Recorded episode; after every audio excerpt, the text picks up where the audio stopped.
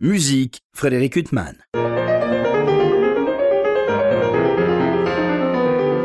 Bonjour Frédéric Huttman au micro, j'ai le plaisir de vous retrouver pour un nouvel entretien. Aujourd'hui j'ai l'immense plaisir de recevoir Florence Bolton. Bonjour. Alors je vous reçois à l'occasion de la parution d'un magnifique disque très différent des projets euh, au sujet desquels j'avais eu le plaisir de vous interviewer Le concert des oiseaux et Le carnaval des animaux en péril, une œuvre originale de Vincent Bouchot. Donc ce concert des oiseaux qui vient de paraître pour le label Harmonia Mundi, vous êtes euh, aux côtés euh, des autres membres euh, de l'ensemble La Rêveuse. vous êtes le cœur aux côtés de Benjamin Perrault. comment est né ce projet autour des animaux en péril, Florence Bolton? Alors, il est né au moment du confinement, d'abord par un projet sur les oiseaux. Euh, parce qu'en fait, euh, à cette époque-là, on avait, bah, on avait des choses à faire, mais on a beaucoup regardé par la fenêtre. et on a parce beaucoup que vous êtes près d'Orléans, vous, oui, oui, vous avez droit à une nature quand même voilà, euh, riche. On n'est pas loin de la Loire. Et, et on s'est mis à observer les oiseaux. Et de fil en aiguille, on s'est dit, tiens, bah, les oiseaux, ça a toujours été un, un sujet d'inspiration chez les compositeurs. Finalement, il n'y a pas tant d'animaux que ça dans la musique. Enfin, si on compare avec la peinture, par exemple, on, voit vraiment des animaux partout. Euh, dans la musique, il y en a moins, mais euh, dans ce moins, il y a quand même beaucoup d'oiseaux. Et euh, on a monté un projet sur les oiseaux avec un spectacle jeune public, le Rossignol et l'Empereur de Chine. et puis un concert, un programme de concert, donc le concert des oiseaux qui fait la première partie du présent disque et puis des conférences musicales, etc., sur l'histoire des oiseaux chez les compositeurs. Alors effectivement, les oiseaux. Alors il y a deux vedettes chez les oiseaux euh, dans le texte qui accompagne ce disque. Vous les évoquez, Florence Bolton, à savoir le rossignol et le coucou, pour des raisons euh, très opposées euh, finalement. Oui. Ils ont été mis en valeur les deux beaucoup en musique. Oui, c'est ça. Alors, effectivement, il y a quelques autres oiseaux. Hein. On trouve des poules, des comme ça. Voilà, il y, a, les fauvettes chez Couperin. Voilà, il y a voilà, quelques autres oiseaux. Mais les, les grandes stars, effectivement, c'est le rossignol qui est le, grand virtuose, celui que on essaye d'imiter euh, euh, sans, jamais vraiment y arriver, parce que le rossignol, il a un débit extrêmement rapide. On dit qu'il peut chanter jusqu'à 36 notes par seconde, donc chose que même en étant euh, excellent musicien, je ne pense pas qu'on arrive à faire ça. Et puis le coucou, lui, c'est l'inverse. Il a un chant très simple, deux notes, toujours les mêmes. Et pour ces deux raisons, finalement, ces deux oiseaux vont occuper le, monde de la musique. L'un parce qu'il est extrêmement complexe et que c'est un défi de limiter. L'autre, comme il est simple, ben, il est sympathique et on le retrouve même dans les, aussi bien dans la musique savante que dans les comptines pour les enfants. Alors le disque s'ouvre euh, par euh, une œuvre d'un de, vos compositeurs euh, préférés, hein, on y a fait plusieurs fois référence, c'est Henry Purcell. Donc ça, c'est, il fallait qu'il y ait du Purcell de toute façon dans ce disque, Florence Bolton. Ah ben, je suis ravie qu'il, ait pensé un peu aux oiseaux. Et puis ce qui est intéressant, alors on ne sait pas quel oiseau d'ailleurs, parce que ça s'appelle The Birds, donc ça précise pas de quel oiseau il s'agit. Mais ce qui est intéressant, c'est que Purcell a quand même compris qu'un oiseau ne chante pas tout seul, parce que beaucoup de compositeurs finalement euh, écrivent des solos pour des oiseaux, ce qui ne se voit jamais dans la vraie vie. Un oiseau, quand il chante, il parle, donc il va jamais parler tout seul. Euh, et donc on aura des duos, et c'est le cas dans, dans cette magnifique petite pièce de Purcell. Effectivement, un oiseau chante, l'autre lui répond, et c'est ce qu'on peut observer si on va un peu se promener dans la forêt. Alors ce disque paru chez Harmonia Mundi, comme vos autres disques, mais peut-être plus encore, euh, il est accompagné d'un livret avec des, images assez fabuleuses. Enfin, c'est un magnifique euh, livre euh, disque objet ce, disque. Ils vous ont laissé la bride sur le cou chez Harmonia Mundi. Ah oui, merci Harmonia Mundi. Ils ont été formidables. c'est vrai que bah, le, plaisir de, ce disque, il y a la musique bien sûr, mais il y a aussi le plaisir de de voir toutes les illustrations d'oiseaux, euh, de, lire les textes aussi, puisque euh, on explique pourquoi euh, et, quels, et quels oiseaux ont inspiré les compositeurs. D'ailleurs, vous rappelez quelque chose alors, dont je ne me souvenais plus, ou je, n'ai jamais su, c'est qu'on apprenait à chanter à des oiseaux, je crois au XVIIIe siècle. c'est une idée assez farfelue de leur apprendre justement l'inverse de ce qu'on fait d'habitude, c'est-à-dire que c'est l'homme qui apprend à l'oiseau à chanter. Et ça, ça a fonctionné pendant quelques temps. Euh. Oui, c'est un peu le monde à l'envers. Et c'était un des fils rouges de ce grand projet sur les oiseaux, puisque euh, a inventé ce petit instrument, le flageolet d'oiseau, qui est une toute petite flûte. et pour les dames, on, avait inventé aussi un des premiers instruments mécaniques, la serinette, dont le nom vient de serin et de seriner, répéter, puisque pour apprendre à chanter, entre autres au serin, donc les canaris, il fallait leur répéter toute la journée le même air. Et effectivement, c'est un peu le monde à l'envers, puisque a priori, c'est quand même du chant des oiseaux qui est venu l'idée pour les humains de faire de la musique. Et là, au XVIIIe siècle, eh bien, on, inverse le, processus. C'est nous qui apprenons aux oiseaux à chanter notre musique. Alors, ce qui est incroyable sur ce disque, euh, c'est le nombre d'instruments que vous interprétez, vous, euh, Florence Bolton, alors basse de viol 7 cordes, basse de viol 6 cordes, euh, et puis d'autres instruments. Sébastien Marc, il a euh, des flûtes à bec soprano, alto, euh, flûte de voix, euh, flûte à bec ténor, Kosuke Nozaki, flageolet d'oiseau, etc.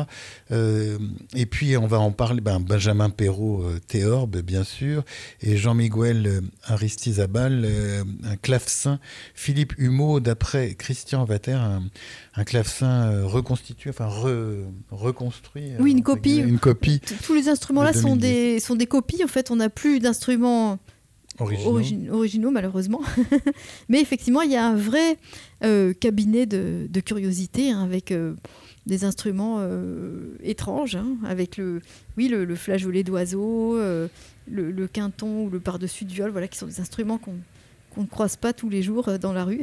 Mais tous ces arrangements, euh, justement, comment vous avez conçu ce disque avec des, arrangements très différents en fonction de chaque œuvre? Ça a dû être une construction d'une difficulté et d'une longueur extrême, Florence Bolt Alors, le disque, il est construit en trois, trois parties. En fait, finalement, il y a une partie de musique baroque autour de, des compositeurs qui ont essayé d'évoquer l'univers des oiseaux à une époque où euh, les oiseaux étaient bien tranquilles, enfin on pensait pas du tout que les oiseaux étaient en péril.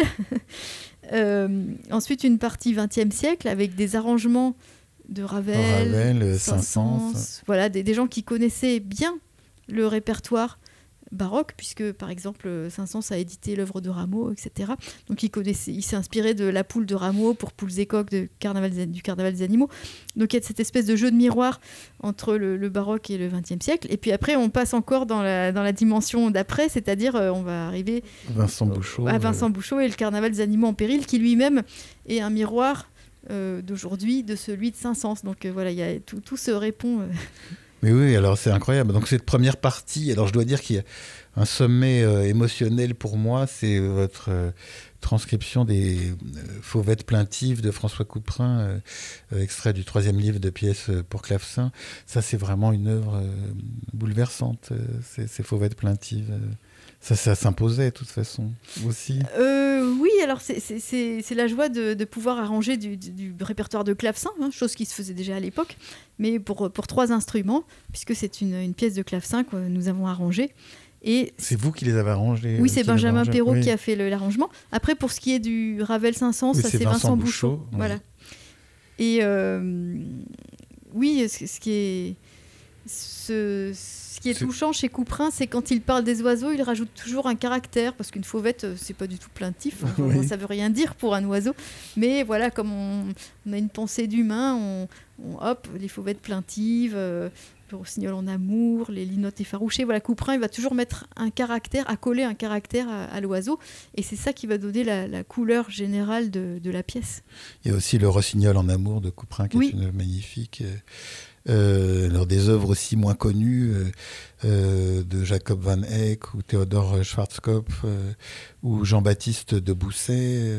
ça, c'est vous avez choisi, vous avez fouillé beaucoup dans le répertoire pour trouver ces œuvres. Oui, il faut, trier un peu pour, pour avoir vraiment raconté quelque chose. Alors, ce qui, est, ce qui est marrant, par exemple, avec la pièce de Schwarzkopf, que personne, personne ne connaît, Théodore Schwarzkopf aujourd'hui, sauf si vraiment on s'intéresse à la musique allemande du XVIIe siècle. Euh, mais ce qui est drôle, c'est qu'il invente une sorte de duo comique euh, avec, entre un rossignol et un coucou, chose qui ne va jamais se produire dans la, vie réelle, puisqu'un rossignol va parler avec un rossignol et un coucou avec un coucou. Et là, voilà, on a une sorte de Laurel et Hardy, enfin, de duo symbolique entre le, l'excellent, le, virtuose, et puis le coucou, euh, en plus qui est joué avec une flûte basse. Donc une espèce, ça fait un espèce de gros coucou qui fait coucou comme ça, donc c'est comique. Non, mais c'est vraiment magnifique. Alors, il y a cette deuxième partie euh, qui s'ouvre euh, avec euh, Saint-Saëns, donc extrait du Carnaval des animaux. Et les arrangements sont vraiment très étonnants. Alors pour moi, le plus étonnant, c'est l'arrangement de l'aidronette Impératrice des Pagodes, extrait de Ma Mère Loi de Maurice Ravel. alors là, l'arrangement, il est assez ahurissant. Hein, oui, alors il, Vincent il est Très, très chinoisant. oui. alors après, voilà. Vincent, il arrange et puis des fois, il met aussi un peu des choses à lui, donc c'est pas 100% Ravel arrangé, mais c'est du, on peut dire c'est du Ravel Bouchot. Euh, et, il est parti de la version pour orchestre, parce qu'il y a eu une première version euh, chez Ravel de Ma Mère Loi euh, pour, pour piano. piano quatre mains, et puis il y a la version pour orchestre avec un ballet, enfin, avec une, un prélude en plus. Voilà, et du coup, Vincent est parti de la version pour orchestre, et il a eu envie de voilà d'essayer de reproduire un peu les timbres qui sont aussi très riches chez, chez Ravel. par exemple, au moment du gong, c'est le théorbe qui tape sur les cordes, ça fait blong, ça fait un peu comme un gong. Voilà, donc il y a des petites trouvailles comme ça tout au long de la pièce pour pour euh, essayer de, retrouver un peu les sonorités de, de la version pour orchestre de l'aidronette. C'est la première fois que la rêveuse euh, pénètre le répertoire du XXe siècle euh, ou du XXIe siècle, où il y a eu des antécédents alors Vous aviez déjà joué des arrangements d'œuvres plus de contemporaines Oui, alors bah, on a tous fait de la musique contemporaine par ailleurs, mais après on a déjà travaillé avec Vincent Bouchot. Euh, sur plusieurs projets. Alors celui-là, c'est bien qu'il soit au disque parce que comme ça, il va, il va rester gravé dans le, dans le marbre. Mais on avait déjà, oui, fait plusieurs choses avec Vincent. Et donc, euh, il y a cette partie-là aussi avec une œuvre de Benjamin Britten. Donc, il fallait, après Purcell, que vous mettiez aussi euh, un des grands génies de la littérature musicale anglaise, Florence Bolton. Oui, qui connaissait bien, lui aussi, la, musique baroque, hein, il connaissait bien. Et euh, c'est une œuvre euh, qui est faite pour un chœur, puisque le frère de, de Britton, euh, Robert Britton, avait un chœur de garçon. Et donc Benjamin a écrit pour son frère. C'est chouette d'avoir un, frère qui écrit de la musique pour son chœur. Euh, et donc c'est chanté par, par deux chœurs. Là, du coup, on fait une version instrumentale, euh, aussi arrangée par Vincent. Donc c'est une version euh, Bouchot, quoi. Vous avez toujours ce lien très fort avec la musique anglaise. Il y a cette série de disques dont deux volumes étaient parus chez Harmonia Mundi. Et on attend la suite avec impatience. Londres, il y a eu 1700 et puis 1720. Oui, et là on prépare 1740 qui va sortir fin août chez Harmonia Mundi. Donc ça, c'est un répertoire qui est pour vous indispensable, Florence Bolton. Vous avez un attachement personnel. Oui, alors mon père est anglais, c'est peut-être ça qui fait que je m'intéresse à l'Angleterre. Mais Benjamin Perrault aime aussi beaucoup la musique anglaise. Je pense qu'on... oui, on... a un amour pour cette musique qui n'est pas toujours facile à jouer en France d'ailleurs, parce que les programmateurs sont pas forcément euh, à fond sur... Euh, sur, sur euh, la musique anglaise, bon, à, part Endel qui est un peu européen, quoi, bien sûr, mais, mais c'est vrai que si on pouvait faire plus de concerts de musique anglaise, moi je me plaindrais pas. Oui, alors que quand Purcell ou Brighton sont à l'affiche, euh, c'est le... les gens adorent. Hein. Oui, oui, parce que bon, après ils ont un tel génie que. Donc il y a toute cette phase euh, avec Saint-Saëns, Breton, bon Rameau, la poule, et qui se termine par ce thème extrait de Ma mère loi de Maurice Ravel. Et puis il y a une dernière partie vous le disiez, alors plus contemporaine, vous avez eu l'idée, euh, après ce carnaval euh, des animaux et particulièrement des oiseaux, euh, d'évoquer les animaux en péril. Donc ça, c'est la partie aussi originale du disque. Comment ça s'est passé? Vous avez commandé à Vincent Bouchot cette partition? Oui, alors on lui a demandé d'écrire ça. Alors c'est, on va dire que c'est un peu la partie militante hein, du disque, puisque ça, ça parle de, problèmes vraiment actuels. Hein. Avec le baroque, on est plutôt dans une partie poétique. Et donc, euh, oui, Vincent a eu l'idée de. On, s'était dit, ça serait bien de faire un nouveau carnaval des animaux, qu'on pourrait appeler carnaval des animaux en péril, puisque aujourd'hui, on parle vraiment de, du problème de, la biodiversité qui, qui, est en chute libre. Et euh, par rapport à Saint-Saëns, qui avait fait un choix d'animaux euh, tout à fait consensuel, des animaux qu'on connaît bien, euh, des poules, des le lion, voilà, des poissons, des cygnes, voilà tout, tout ça, les, lions, etc. On les voit aux zoos, donc voilà tout, un tas d'animaux euh, familiers entre guillemets. et puis à l'époque, on n'a pas cette idée de disparition des espèces. Exactement. On est dans une époque où l'animal, il est, il est marrant, quoi. C'est mm. plutôt drôle le carnaval des animaux. D'ailleurs. Saint-Saëns avait plutôt une réputation de compositeur sérieux, et ça, c'est vraiment une suite drôle et bien. D'ailleurs, il a refusé que ce soit joué de son vivant. exact. C'est dire à quel point ça sortait de son champ. Voilà, surtout, c'est marrant d'y penser parce que finalement, aujourd'hui, on connaît surtout Saint-Saëns par son carnaval des animaux. Alors qu'à l'époque, effectivement, c'était l'œuvre visiblement qu'il affectionnait le moins, mais souvent, il y a des compositeurs comme ça, comme Ravel avec son boléro, oui, voilà, ou Ducas avec l'apprenti sorcier qui triomphe avec une œuvre, mais qui veulent plus en entendre parler parce que ça cache euh, la forêt. Voilà, c'est ça, et c'est très intéressant d'ailleurs. Alors du coup, on, avait envie de partir de ça pour faire un carnaval des animaux en péril, et Vincent a eu l'idée, que je trouve assez drôle, de faire un choix d'animaux, euh, comme il dit, moches euh, et peu sympathiques. Parce que c'est vrai que souvent, euh, quand on parle des animaux en péril, on va toucher, enfin, je parle des médias, et etc., qui vont plus toucher les gens s'ils montrent un, éléphant ou un animal, une peluche, genre un panda ou un koala. Oui, oh les baleines qui disparaissent. Voilà, tout ça, ça, ça, touche tout de suite les gens. Or, on s'occupe pas de ceux qui sont en début de chaîne, les insectes, euh, par exemple le concombre de mer ou des trucs comme ça. Qui, J'ai appris par le texte qui accompagne justement que le concombre des mers euh, était aussi en péril parce qu'il est très prisé. voilà, il est, il est victime de la surpêche, comme plein d'animaux marins d'ailleurs. Euh, et du coup, voilà, ces animaux-là, comme ils nous sont pas très sympathiques, ils nous font peut-être peur même. Ah oui, ça commence par le pangolin. Voilà, alors le pangolin, on l'a accusé de tous les maux à cause du, du Covid. donc Vincent a eu l'idée de partir d'animaux voilà, euh, qui ne nous déclenchent pas euh, un amour immodéré, euh, mais pour montrer que ceux-là aussi, même les, les, moches et les mal aimés, sont, sont importants, voire peut-être plus importants que les, les, les, éléphants et les, et les pandas dans, dans la chaîne enfin dans les équilibres, euh, l'équilibre des écosystèmes en fait. Il y a un moment même une évocation d'un homme et une femme. Euh, enfin, ah ça passe euh, à travers le tapis de la musique. Ça, j'étais très surpris. Alors ça, c'est toujours une, une, bouchotterie, on pourrait dire. Mais ça, Vincent, c'est vrai que voilà, c'est son petit côté. Tout d'un coup, hop, il part dans un petit. comme il dit, je me suis un peu lâché. Voilà, c'est ça. On, hop, tout d'un coup, on part dans un homme et une femme au milieu, parce que le thème euh, l'évoque un peu, et hop, du coup, il... et donc, euh, pour en revenir au Carnaval des animaux en péril, donc une suite qui a été créée juste là, en 2022, euh, ça s'ouvre par le pangolin. Alors, bien sûr, il y a le dodo, cet animal, cet oiseau symptomatique qui a été exterminé parce qu'il ne savait plus voler, en fait. oui. Vous le rappelez d'ailleurs dans le texte qui accompagne ce disque. Une fois de plus, vous avez fouillé le texte et l'iconographie, Florence Bolton. Oui, le dodo, c'est un peu l'emblème des animaux disparu. Euh, donc lui, il a disparu au XVIIe siècle et euh, assez rapidement, puisque effectivement, euh, comme vous le rappelez, il, n'était pas chassé sur l'île Maurice où il vivait, donc il était bien tranquille. Et quand les hommes sont arrivés, ben, il ne savait pas se, défendre, était trop gros pour, pour voler, donc c'était une proie très facile alors là, les arrangements euh, sont de Vincent Bouchot, bien sûr. Euh, vous êtes plié aussi euh, à des arrangements, donc des musiques que vous n'étiez pas tellement habitué à jouer, même si dans votre formation, il y avait de la musique contemporaine. Et là, c'est joint à vous Sylvain Lemaître au marimba. Donc avec un marimba prêté par l'ensemble intercontemporain sur 5 octaves, donc un énorme instrument. Un énorme instrument, merci l'ensemble intercontemporain. Et oui, on a joué avec Sylvain Lemaître. Euh, ce qui est intéressant parce que lui, il fait surtout de la musique contemporaine. Et donc, euh, on a un joyeux mélange là de, de musiciens baroques euh, et d'instruments baroques avec un musicien contemporain et des instruments contemporains. Et il fallait avoir l'idée, mais c'est vrai que j'aurais jamais, moi, pensé à mettre un marimba avec une flûte à bec ou, ou un vibraphone avec un par-dessus de viol. Et le, mélange est, vraiment très beau au niveau des couleurs. Donc, euh, Vincent a eu cette, euh, ces belles idées de, couleurs euh, instrumentales. Vous parlez de couleurs, justement, il y a beaucoup de couleurs dans ce disque, avec des instruments très différents. il y a une étendue incroyable. ça aussi, c'est un travail de Romain, ça, de choisir l'instrumentarium à chaque fois en fonction des œuvres.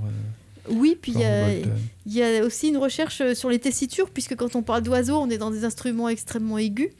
Et puis, voilà, des fois, on va chercher dans le grave. Donc voilà, c'est un, un projet qui est étendu autant dans les tessitures que, que, dans, les, dans les couleurs instrumentales par le, choix effectivement des instruments. Il y a beaucoup d'œuvres que vous avez mises de côté euh, avant d'enregistrer ou vous avez fouillé le répertoire et puis il y a des œuvres que vous n'avez pas mises mais qui vous plaisaient quand même euh, c'est vrai que c'est. Qu'il y a froid peut-être. Oui, dans, dans, les oiseaux, c'est pas évident de faire un choix, mais on voulait que, on voulait parce qu'on peut trouver plein de pièces de rossignol, plein de pièces de coucou, mais finalement au bout d'un moment, on a l'impression de jouer un peu toujours la même chose. Donc, euh, il faut trouver des pièces suffisamment intéressantes pour qu'elles puissent s'enrichir les unes les autres. Par exemple, le coucou, c'est vrai que c'est un peu on a toujours des pièces un peu bébêtes, euh, un peu comme le, coucou de Corette euh, qu'on a mis là-dedans, mais qui a un intérêt parce que euh, d'abord il a inspiré une pièce de Mio, mais qu'on n'a pas mise sur le disque.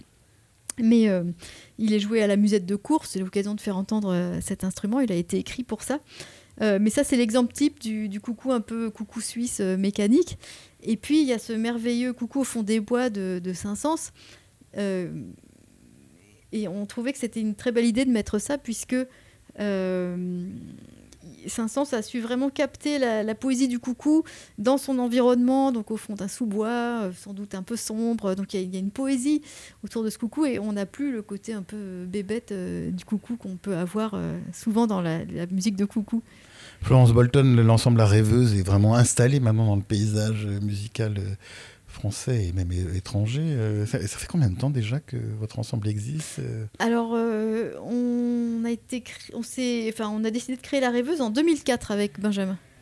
Ah oui, donc il va y avoir des événements. Oui, on a 20 ans l'année prochaine, c'est ça, oui, voilà, c'est ça. Donc on attend des événements. Oh là Et alors, ce qui est très intéressant aussi dans le texte qui accompagne, c'est que vous rappelez que les instruments que vous jouez aussi sont des instruments en péril, euh, puisque là, vous parliez de copies d'instruments euh, euh, sur lesquels vous jouez. Effectivement, il y a ça aussi, cette idée que vous avez, c'est la résurrection de la viole de gamme, d'autres instruments qui étaient complètement disparus. Oui, une partie des, instruments baroques ont effectivement disparu au cours du XVIIIe siècle. et quand, alors c'était ils étaient euh, enseignés essentiellement à l'oral. Hein. On a, alors on a des traités, mais après c'est pas toujours euh, précis parce qu'on trouve un traité qui dit faites comme si, un autre qui dit ne faites pas comme si, faites comme ça. Donc voilà, la vérité est sans doute au milieu. Mais quand on arrête, euh, quand on rompt cette chaîne-là, et de même pour la fabrication des instruments, quand on arrête d'en fabriquer, eh bien un siècle après, quand on redécouvre les instruments et qu'on essaie de les jouer, on est complètement perdu. Et d'ailleurs, ce qui est intéressant, enfin, je parle pour la viole de gambe, par exemple, que je connais mieux, mais c'est vrai que quand on a redécouvert la, viole de gambe euh, à la fin du 19e, euh, début 20e, c'est très intéressant de lire euh, les écrits sur cet instrument parce que les gens trouvent que ça, sonne comme une guimbarde. voilà, enfin, vraiment texto. on trouve des, Voilà, les gens ont tellement dans l'oreille le son du violoncelle moderne que quand ils écoutent une viole, ils trouvent que vraiment c'est grillard, ça, enfin pas grillard, mais c'est aigre, ça sonne pas, etc. Donc il faut arriver à, voilà, à faire un, grand travail de réhabilitation de l'instrument aussi pour que les gens euh, se remettent ce son-là dans les oreilles. Euh. Mais alors le violoncelle, on a eu Pablo Casals qui était le grand génie qui, est à l'origine aussi de la résurrection. Enfin, pas la résurrection, cet instrument il a été joué dans les orchestres, mais au niveau soliste du violoncelle. Mais pour la viole de gambe, quels sont les grands noms justement qui ont participé euh, de cette, de cette voilà, résurrection de l'instrument, Florence Bolton? Alors, il y, a eu des, il y a eu des violoncellistes, d'ailleurs, au début du XXe siècle, euh, qui, ont, qui ont réessayé de jouer la viole de gambe. Euh, mais après, on ne peut pas dire que l'instrument est vraiment intéressé. Euh, c'est seulement dans les années 60-70, avec vraiment des Arnoncourt, enfin voilà, toute cette génération-là, qu'on recommence petit à petit à, jouer de la viole. Elle était jouée vraiment au début du XXe siècle aussi, mais c'était pas un coup de cœur. On sent que les gens disaient, bon intéressant, mais vaut mieux jouer euh, Marin Marais sur un violoncelle, par exemple. C'est ce qui s'est fait. Euh. Alors quand on parle de la rêveuse aussi, et quand, on voit euh, le nombre de concerts que vous donnez, je m'en réjouis, Florence Bolton, on est impressionné. Et vous partez notamment en tournée au Canada. C'est un pays que vous avez déjà exploré plusieurs fois sur le plan musical. et vous allez jouer ce, concert des oiseaux ou d'autres répertoires Oui, alors on va jouer le concert des oiseaux. Euh, au Canada. Et ça fait plusieurs années qu'on fait des tournées euh, au Canada, donc on a un peu nos, nos, habitudes. Mais euh, cette tournée-là, celle qui, qui, est en avril 2023, c'est une tournée de 2020. qui a été reportée, reportée. C'était assez compliqué au moment du confinement de reporter toutes les tournées internationales. D'ailleurs, il y en a qui ont, qui ont été reportés une fois, puis euh, ça marchait pas la, fois d'après parce qu'il y avait encore des, des, protocoles et des restrictions. Donc voilà, tout ce qui était international était, a été vraiment très perturbé. Donc là, on est sur une tournée de 2020 qu'on fait en 2023. Et là-bas, vous donnez des masterclass aussi euh, Ou alors, euh, qu'en est-il là-bas au Canada, justement, de l'enseignement de la musique baroque Est-ce que c'est un pays riche à cet égard Alors, ça dépend des instruments. Par exemple, là, il y aura des masterclass, mais des masterclass de flûte à bec, données par Sébastien Marc, qui fait la tournée avec nous. parce qu'il y a eu une, forte demande. Apparemment, il y a beaucoup de flûtistes amateurs, surtout sur la côte ouest. Donc il y a eu une demande euh, que Sébastien euh, fasse travailler des, groupes de, flûtistes. alors c'est des flûtistes amateurs là, mais parfois effectivement on a des demandes euh, au sein d'universités, voilà, pour, pour des, futurs professionnels, voilà, ça peut arriver aussi. Et alors pour ceux qui n'ont pas eu la chance de vous écouter le 16 novembre dernier à Paris, vous serez le 30 mars à nouveau dans le cadre de la Philharmonie. Euh, là, c'est un concert autour du Rossignol, alors euh, Oui, pour la Nuit du Rossignol, qui est un événement autour des oiseaux. Donc, il y a plein d'événements dans le musée de la musique. Euh, je ne sais pas exactement qui sera là ce soir-là, mais nous, on y sera en tout cas. et donc, on va faire une partie du, concert des oiseaux. on pourra entendre du flageolet d'oiseaux. Et voilà, c'est tous ces instruments un peu, un peu curieux que finalement, on ne connaît pas tant que ça et qui nous permet de redécouvrir ce disque, le concert des oiseaux et le carnaval des animaux en péril, euh, par votre ensemble La Rêveuse qui vient de paraître euh, pour le label Harmonia Mundi. C'est un disque à la fois très beau à écouter et très beau euh, à regarder. Donc c'est une suspension de votre itinéraire de la musique anglaise, Londres, bientôt 1740. Donc vous avez fait une interruption avec ce disque. Voilà, qui est arrivé un peu d'une manière inattendue, puisque Harmonia Mundi avait envie que ce, projet soit fait, et en plus c'était une collaboration avec la Philharmonie dans le cadre de la grande exposition musique animale puisqu'on a, on a créé le, le, le, spectacle, le Carnaval des animaux en péril, euh, à musique animale. voilà. Qui était vraiment magnifique. Euh. Oui, très belle exposition. Oui. Mais euh, émouvante, et puis bon, ça rend triste en même temps. C'est à la fois gai. C'est rare les oiseaux, mais ça rend quand même très triste. Bah, c'est comme le sujet du carnaval des animaux en péril, parce qu'on se dit, il faut, faut qu'il y ait de l'humour, voilà, il faut que ça soit pas trop triste, mais en même temps, ça, d'ailleurs, il se termine sur la gigue de l'être humain, intitulée Sa fuite en avant. Donc euh, tout, c'est nous qui avons les, clés en main de, de ce qu'on veut faire après. Voilà, tout dépend de nous. bon, bah, espérons que ces clés seront de bonnes en mains. de bonnes mains.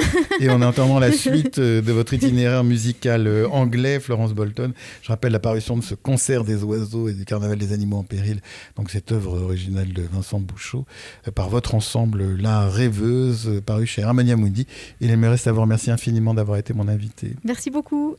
Pour illustrer cet entretien avec la gambiste Florence Bolton, je vous propose d'écouter les fauvettes plaintives de François Couperin, puis le coucou au fond des bois de Saint-Saëns, coucou de Benjamin Britten, la poule Jean-Philippe Rameau, poules et coques de Saint-Saëns et lait de Renette, impératrice des pagodes de Maurice Ravel, extrait de son merveilleux Mamerlois. Je vous souhaite une très belle écoute de cet enregistrement de l'ensemble La Rêveuse et une bonne fin de soirée sur RCJ.